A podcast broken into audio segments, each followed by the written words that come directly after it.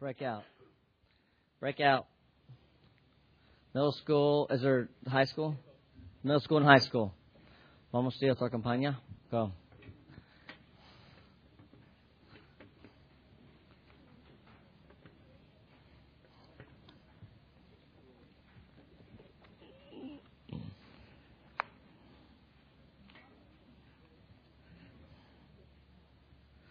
It's um I love it when dogs come to church.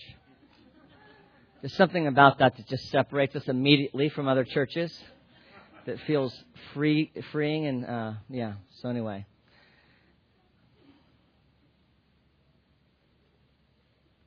Those donuts were hiding back there, weren't they? They weren't out on the table. Goodness gracious. Well, um, if you've come to church in the last five weeks, uh, my name's Antley, and uh, good to see y'all. Um, be back here. I've, I've been on um, vacation for uh, several of those weeks, and I was speaking um, at, at one of our church plants, kind of in the middle of my vacation up in Charlotte, and then another one we're thinking about starting in Los Angeles. Um, two weeks ago, it's just amazing to see. A, a sister, kind of a group of churches that have started out of the um, with the understanding that uh, we want to be a church that brings freedom, hope, and life where there isn't any. Where there's religion, we want to bring, you know, we just want to bring re- a reality that is, is, is transforming lives. We want our measuring stick not to be the size of our budget or the number of people that come to church, but our measuring stick, uh, we believe in the kingdom of God is transform lives, period. And uh, if, if people's lives are continuing to be transformed, then I'll have a job. And so that's what we continue to seek after. And our staff, you know, while I was gone, you know, didn't miss a beat. They did a phenomenal job. It's so exciting to see God just raising up people in our church and the leadership and um, on staff, but also volunteers and. And uh, yeah, so I just want to thank everyone while I was gone for, for what they've done and allowing me to be with my family and be restful and recovered. Um, upon returning, we had the ugly, um, well, not the ugly, that's a kind of a strong word, but we had the rude awakening of, of English person coming back and being with us. Gareth Dickinson was here last week, and he'll be speaking tonight, and he'll uh, be speaking in the morning next week, kind of for three weeks. He's an ordinand um, in the uh, Church of England, uh, and goes to the church that planted us, and he's over here doing his um, kind of his internship, uh, learning from me and my wisdom which is very understandable, very understandable. And uh, so we're glad that you're here. But Gareth and I, um, Gareth has been teaching on the kingdom of God uh, last week, this week, tonight he'll do the same. And I've been trying to kind of correct his uh, teaching and and no, actually complement what he's been teaching. But uh, as he's been teaching about the kingdom of God, I spoke last uh, Sunday evening on why do we have a hard time receiving it. If everything is true, why do we have a hard time receiving it? Today I'm going to be talking a little bit more about that and then how to begin to surrender. What does it mean to surrender to God? And then next week, really trying to flesh that out in the evening service, kind of to wrap up the six, the six different teachings that we've done between us.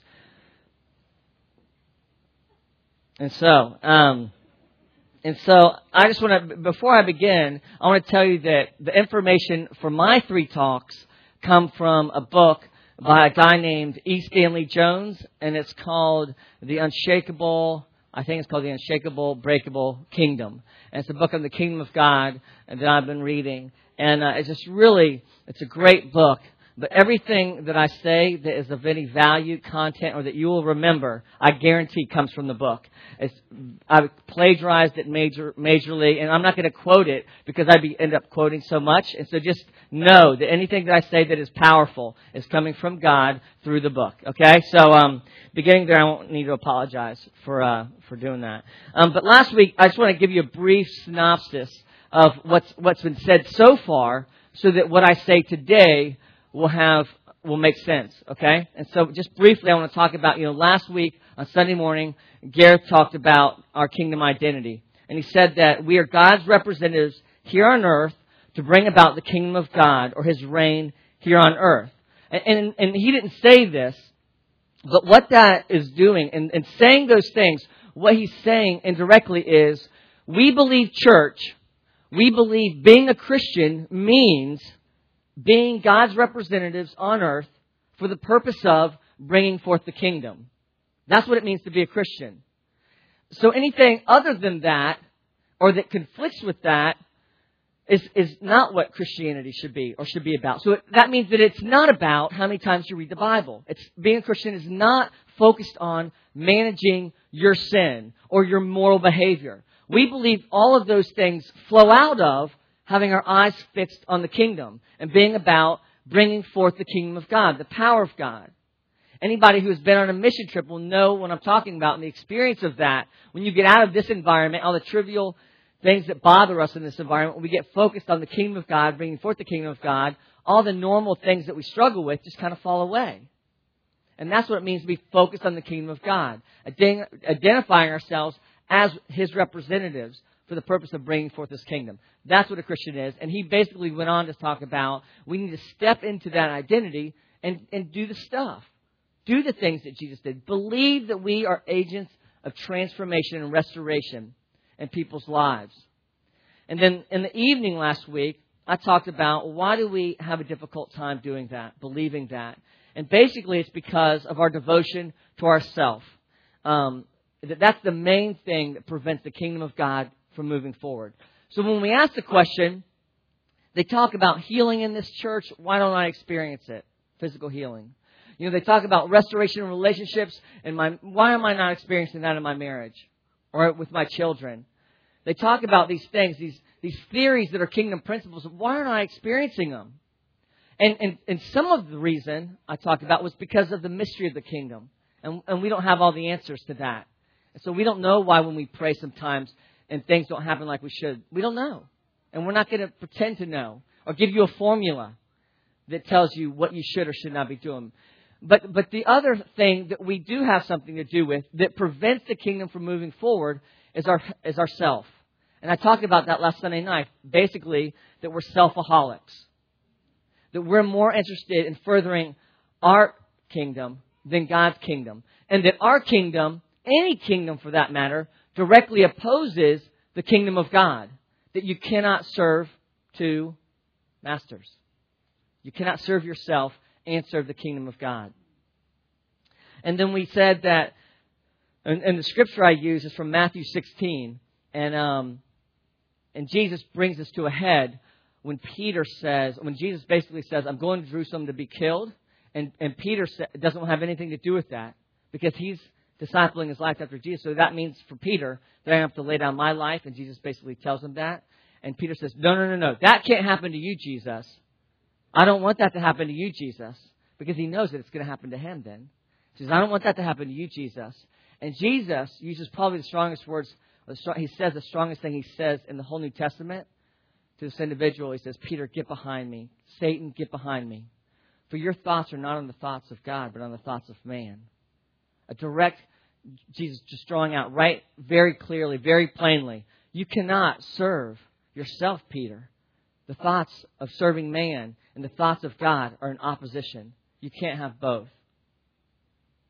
And then Jesus goes on to say this if anyone would come after me, let him deny himself and take up his cross and follow me.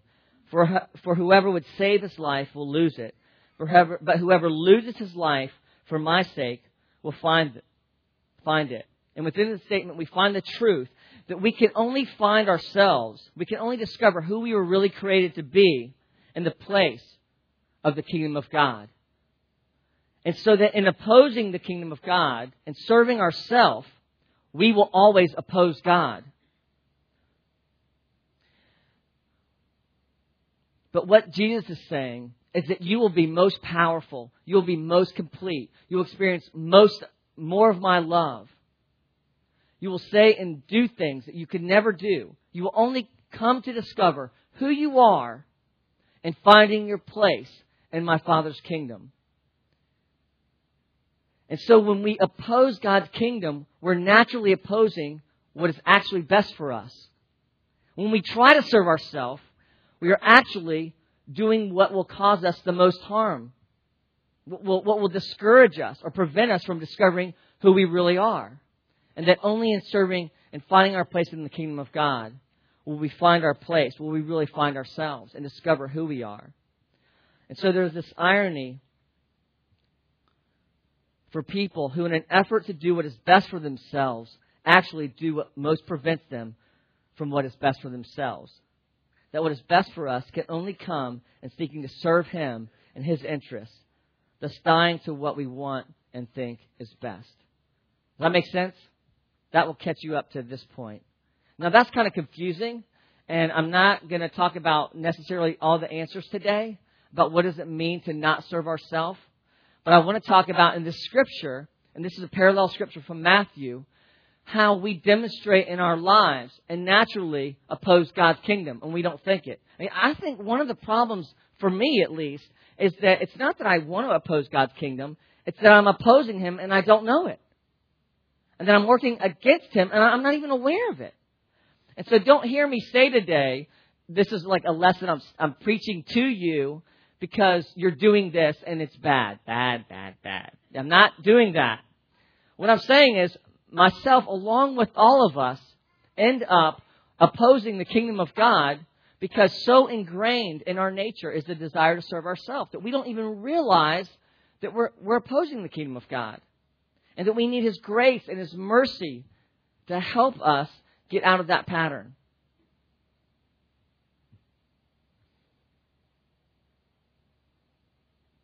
And so we see in this example that John read today in this parallel passage three different examples of conflict and that demonstrate our desire to serve ourselves and unintentional on the disciples in the same way that it's unintentional for us. In the first example, we see this happen in verse 46. An argument arose among them as to which of them was the greatest. But Jesus, knowing the reasoning of their hearts, took a child and put him by his side and said to them, Whoever receives this child in my name receives me, and whoever receives me receives him who sent me. For he who is least among you, among you all, is the one who is great.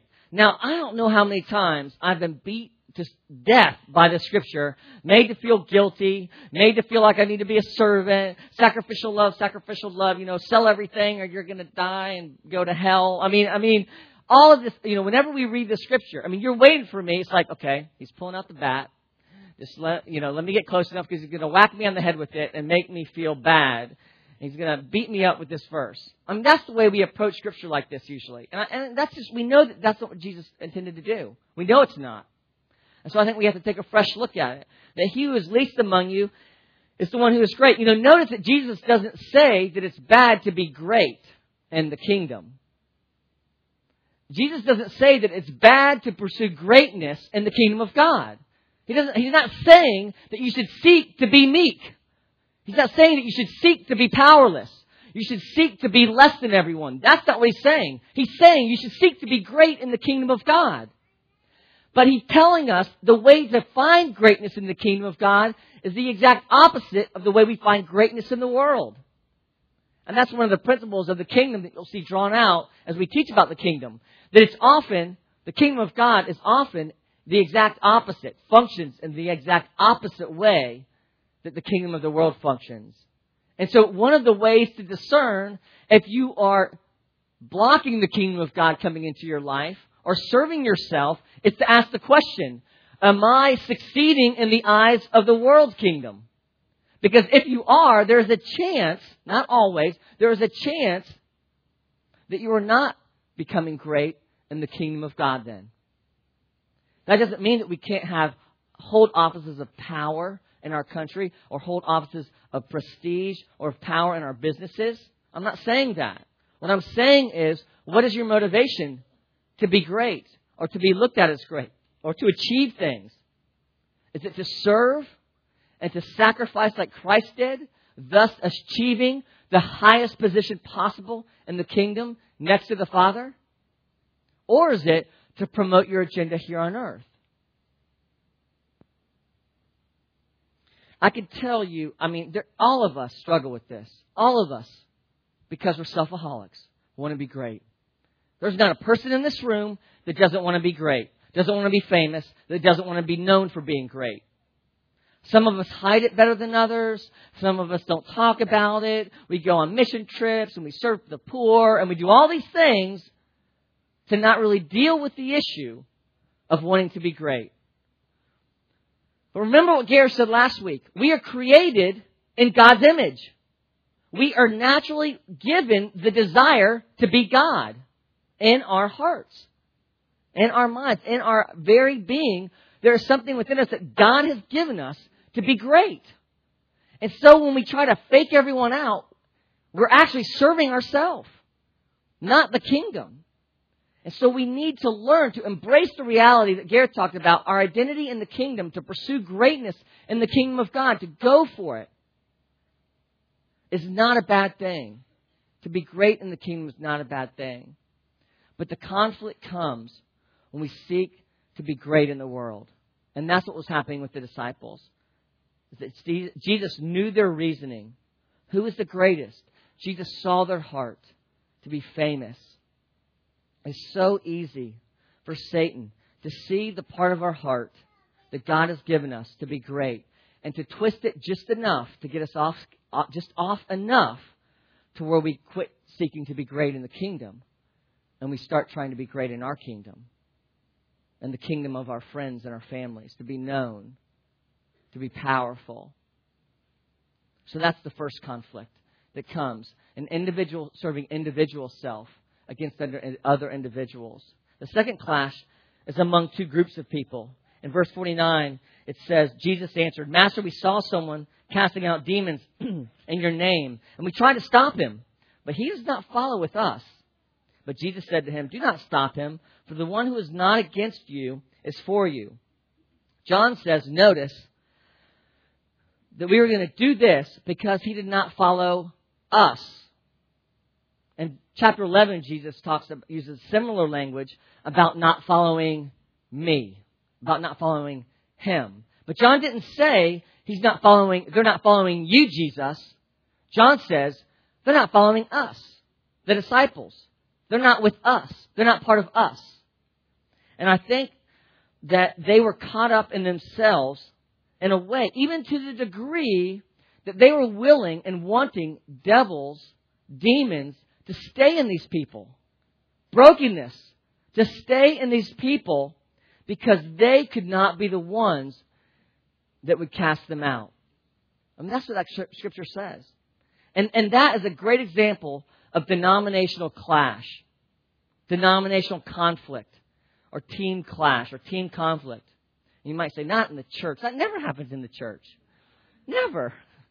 I mean, how many times have you put a church down, or a Christian down, or said something about them behind their back, or saw something that they were doing, and because you weren't doing it, you were kind of jealous? And so you just say something to twist it enough to give you a little superiority. Oh, that church, yeah, they don't, uh, they don't, they don't, um, give that much money to missions. Or look at how many, um, we were just talking last night. Look at how many grand pianos they have, you know? They can't love Jesus. They have too many grand pianos. You know, it's like we, we want to corner the kingdom of God. It's like we want to corner the kingdom of God. And, and, and, and somehow there's not room enough for everyone else. But, but what's at the center of that is this desire to be first, to serve ourselves and do what is best for us. You know, I saw this come out in me when it comes to sports. And, uh, and, and not, I'm not talking about supporting the Gators. I don't need to do that when supporting the Gators because they're national champions in every sport it seems that they play. So I don't need to like promote this Gator agenda. I never do that. But anyway, what it, but it, it, I saw it come out in me when it, when I was coaching like youth basketball.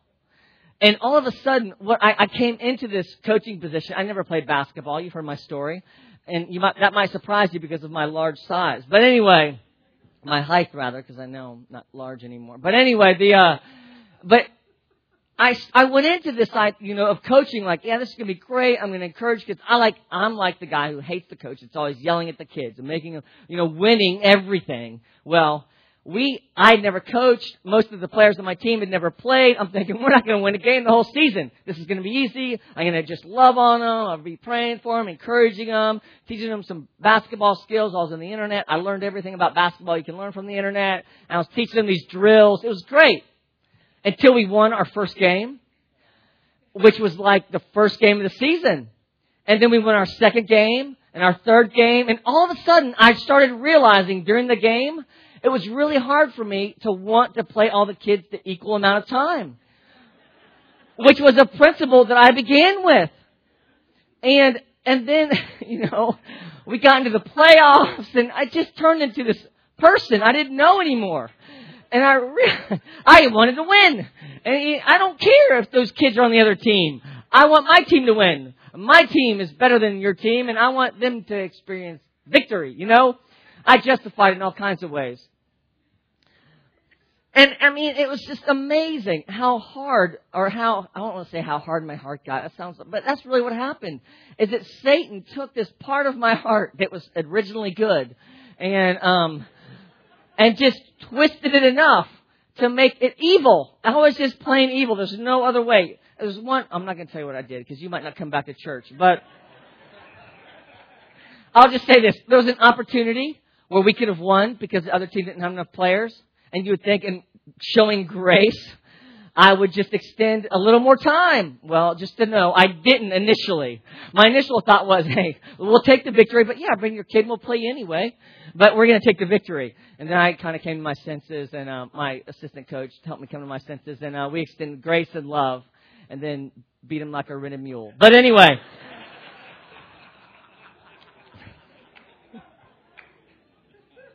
You know, when we taste victory, success, or power, um, it's so easy. It's so easy when we taste those things victory, power, success for Satan to get a foothold there. It's so easy in our life for that to happen. He knows, again, that within each of us is a desire to be king, a desire to be God, to be great, powerful, victorious, he knows how to manipulate that just enough that he can turn it into evil, just like he did with me. And uh, and the result often is that we have conflicts within groups of people. But at the center of it, make no mistake, it's not the group that's having the conflict. It's the individual self opposing the kingdom of God. The third conflict is the biggest one, and it says this in verse 52. And he sent messengers ahead ahead of him who went and entered a village of the Samaritans to make preparations for him. But the people did not receive him because his face was set toward Jerusalem. And when his disciples and when his disciples, James and John, saw it, again, these are like the sons of thunder. You know, these are like Tommy Tough Guy and Billy Bad Boy coming into the city looking to represent Jesus and set up a place for him. They said, Lord, do you want us to tell fire to come down from heaven and consumed them. But he turned and rebuked them. I mean, basically, this is the situation. And, and this, I'll show you that this is a racial conflict here. This is a racial conflict. Okay? So it's bigger than group. It's like evolve, involving a whole racial group of people. Okay? And basically what happens is the Samaritans hated the Jews so much. There was this conflict among their races to the degree that anybody who was going to Jerusalem that was passing through Samaria were not given places to stay. They shut down the hotels. They wouldn't let, they wouldn't help them in any way. And they would bother them to the point that it was known that they would even kill people, Jews, who were heading to Jerusalem. And so that's the hatred, the self-interest conflict that's coming out on their side. But then we see in the story, Jesus' disciples representing the Jewish nation or the Jewish race, wanting to come in and basically barbecue the Samaritans. I mean, that's what he wanted to do. It says, you know, the Bible says consume them. You know, he says holy fire from heaven. He's trying, you know, James and John, they're kind of trying to spiritualize it to make it better. But basically what they're saying is, Jesus, let us come in here and torch these suckers and annihilate them. Because that's what they deserve. Because they're not doing this. I mean, that, that is the, at the root, the, the heart of that conflict is their desire of separation. It's coming from opposing God's kingdom, from their desire to serve self and what they think is right. The root, at the root of the racial self is the individual self that begin, that believes they are better than others based on their race, on their bloodline, who they are, or where they've come from. Jesus would have none of this and he rebuked them. There is no us and them in the kingdom of God. There is no division based on color of skin in the kingdom of God. There's no division based on socioeconomic class, where you live in the city. There's no division. And when we begin to say things like that in our church or about people's race or about people's this or about where we live or about this or that and the other, we bring division. Instantly, we bring division. We create us and them mentality. People ask me all the time, Antley, you know, about our staff or about our church or what we're doing for racial reconciliation or about this kind of, you know, with this and that and the other. I said, I I'm not doing that. That's not the kingdom. That is not what the kingdom of God is about. The kingdom of God is about furthering God's desires on earth as it is in heaven. Part of that is reconciliation racially, socioeconomically, spiritually, among religions.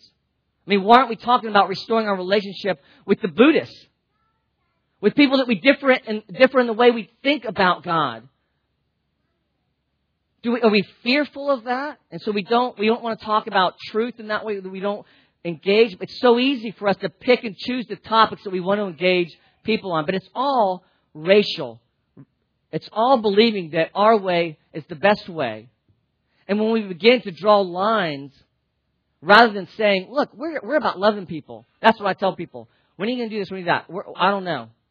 Where, where are you going to move your church? I'm not sure. I want to be in the community. Why? I want to love. I want to bring restoration and healing to both groups in our church, from both extremes in our church, all across the border. And we believe that if we focus our eyes on the kingdom of God, promoting the kingdom of God, bringing restoration and healing to where there's brokenness, where there's anger, where there's pain, if we focus on bringing God's agenda, everything else will fall into place.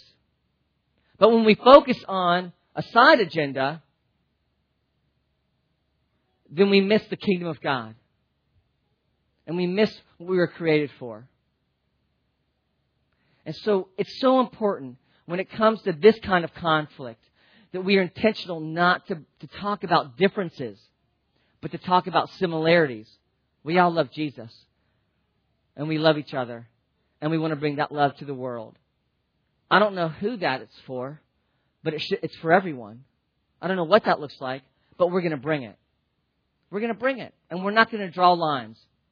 We're not going to bring division. We're only going to talk about God's kingdom and His love. And we're going to bring it the best we can, the best way that we can. Why is the desire to serve self that we see come out here and in these stories so strong within us? What makes it so difficult for us to surrender to Him? We know that He knows best. We know that God knows best. We know that. We know that He loves us. We know that He will be faithful to us. So why is it so hard for us to surrender? If we know those things. Everyone in this room, if I said raise your hand if you think that God knows better than you do, you'd raise your hand. That God will be faithful to you. You'd raise your hand. That God will love you. You'd raise your hand. Every single one of you would raise your hands. But I think the reason it's so hard is because of fear. I think fear is at the heart of, of, the, of, of preventing us from surrendering to God. We are afraid that if we surrender to ourselves, if we surrender ourselves to Him, that we will have nothing left. Who we are, after all, is everything we have. The only thing that truly belongs to us. Our thoughts, our desires, our dreams, and our emotions. All that makes us who we are handed over, that's terrifying. And that's terrifying for me. Everything of who I am that I really do possess, that I control, trusting to God. This is the basic fear that prevents us from surrendering to God, but it is a false fear.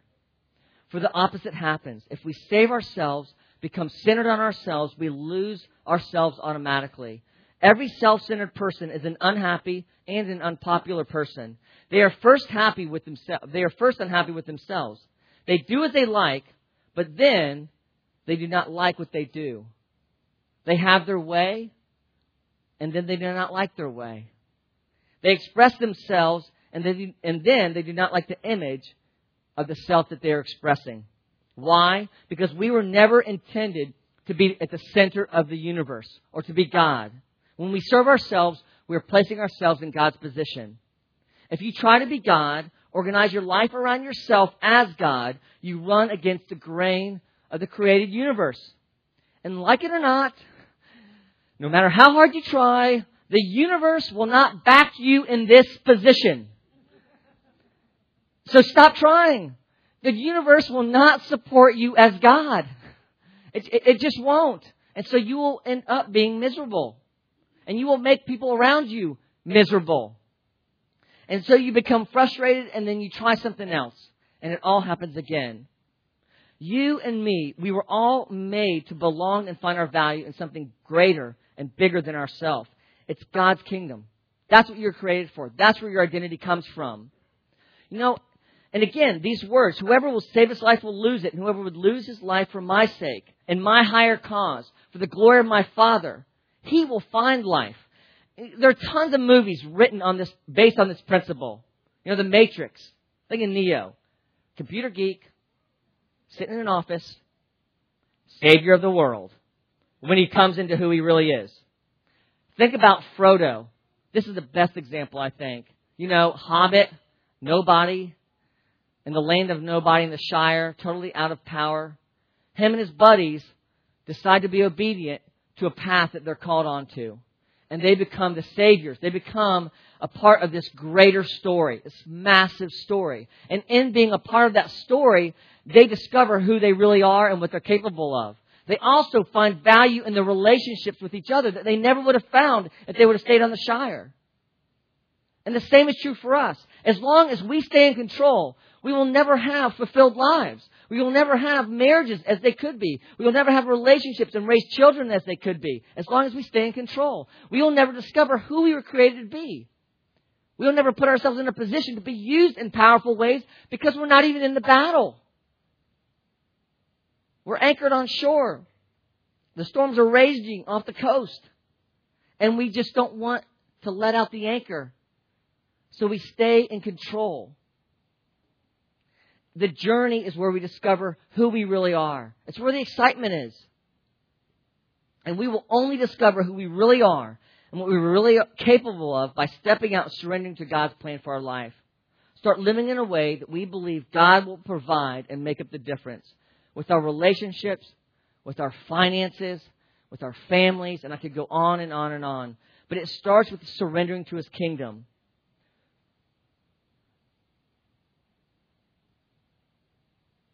You know, um, this this is an analogy, a story that I think paints the picture of where of, of how it works, what it looks like to surrender to God. Because it's hard to think about. Okay, what does it mean to surrender to the kingdom of God? I want to talk more about that next week. Basically, this is this is to me the picture that I get when I think about it. It's like whenever I was a kid, my dad and I, I lived in South Florida. We used to sail all the time together, and we'd sail over to the Bahamas, and we'd sail different places. And uh, one day we were going out, we were just checking the boat out and stuff, and we start going out, and the engine on the boat dies. And my dad's like, get up front, son. We gotta drop the, drop the anchor, you know, and we're in the channel. And all these like big, it's like Sunday, all these big boats are coming and we're just getting like rocked. And so we're gonna anchor, figure out what's going on or whatever.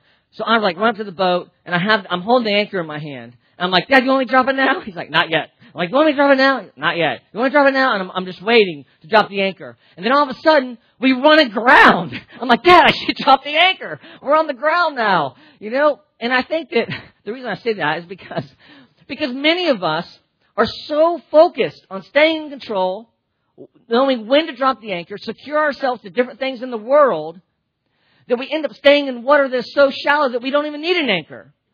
You know, we don't even need the anchor because we've run aground. And we, and, we, and we don't ever, we don't ever put ourselves in a position to, to need the anchor at all or to use the anchors in our life which God desires to be himself. That's not really the analogy. The analogy, that's just a funny story. The analogy is this, is that we're created to sail in the open waters, where our anchors don't reach the bottom. That's what we were created for. When, it, when it, you talk about surrendering to the kingdom and to what God wants, it means being in water that is so deep that the anchor doesn't reach. The, the anchor, there's nothing to secure ourselves to that we're in control of.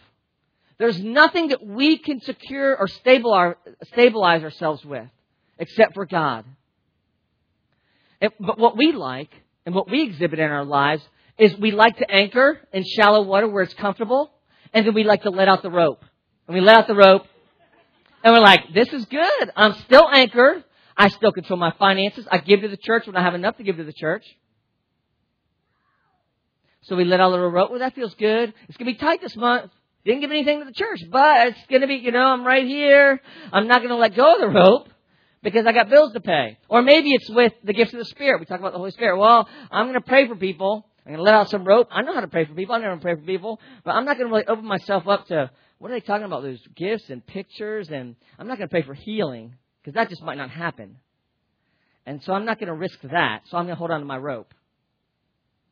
Or maybe, you know, it's in relationships, like Jonathan talked about. These people who had deeply wounded and hurt him. Believing. Do I believe the deep water that God calls me into that He'll provide for me in? Do I believe that there is forgiveness for me to even offer these people who have hurt me? Because that's what I'm going to pray for, and that's what I want to be prayed for. And so he lets go of the rope, floats off into deep water where he has no control, walks into an environment that's hostile and says, God, I trust you. Help me offer forgiveness. Help me bring what I can't bring on my own. He never would have experienced that if he would have held the rope. John Santarelli is the same story. Same thing. Do I, do I need the money? Do I trust myself? Do, is the job more important than going to church? And this is just an example. I'm not holding these against each other necessarily. But John says, I let go of the rope. I trust that and know that God wants me in church. That there's life there. I've been healed there. It's my family there. So I let go of the rope. I let go of the anchor. I let go of the security. And I allow God to bring me out to deep water. Trusting Him.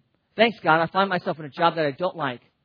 But He's let go. That's all we're called to do. It's to let go of the anchor rope. We can't control what God does when we're in deep water. But to surrender to the kingdom of God is to let go of the anchor rope, to let go of what we do control so that He can control us. And John's example, it never would have happened if he would have held the anchor rope, or Kelly, and what she said. If you don't let go of the anchor rope, you're still connected to shallow ground where there's no risk and there's no need where your ability to control your life is still the center of your life. And you oppose the powers of the kingdom of God coming in through you to change the circumstance in only a way that God can. This is what's the best of all, best of all about what I'm talking about, is that you will be able to love yourself. You will be able to love yourself and have yourself back in ways that are joyful and tolerable to you and others. You see, whenever you're at the center, you are a pain in the rear. To yourself, I've just talked about it. You'll be miserable. And to people around you. Because they're all trying to do the same thing. Why? Because when you love something, when you love His kingdom, and you love someone, when you love Christ more than you love yourself, you become lovable. Yourself in your own hands is a nightmare and a pain. Yourself in the hands of Christ becomes a life of tremendous possibility and power. Let's all stand.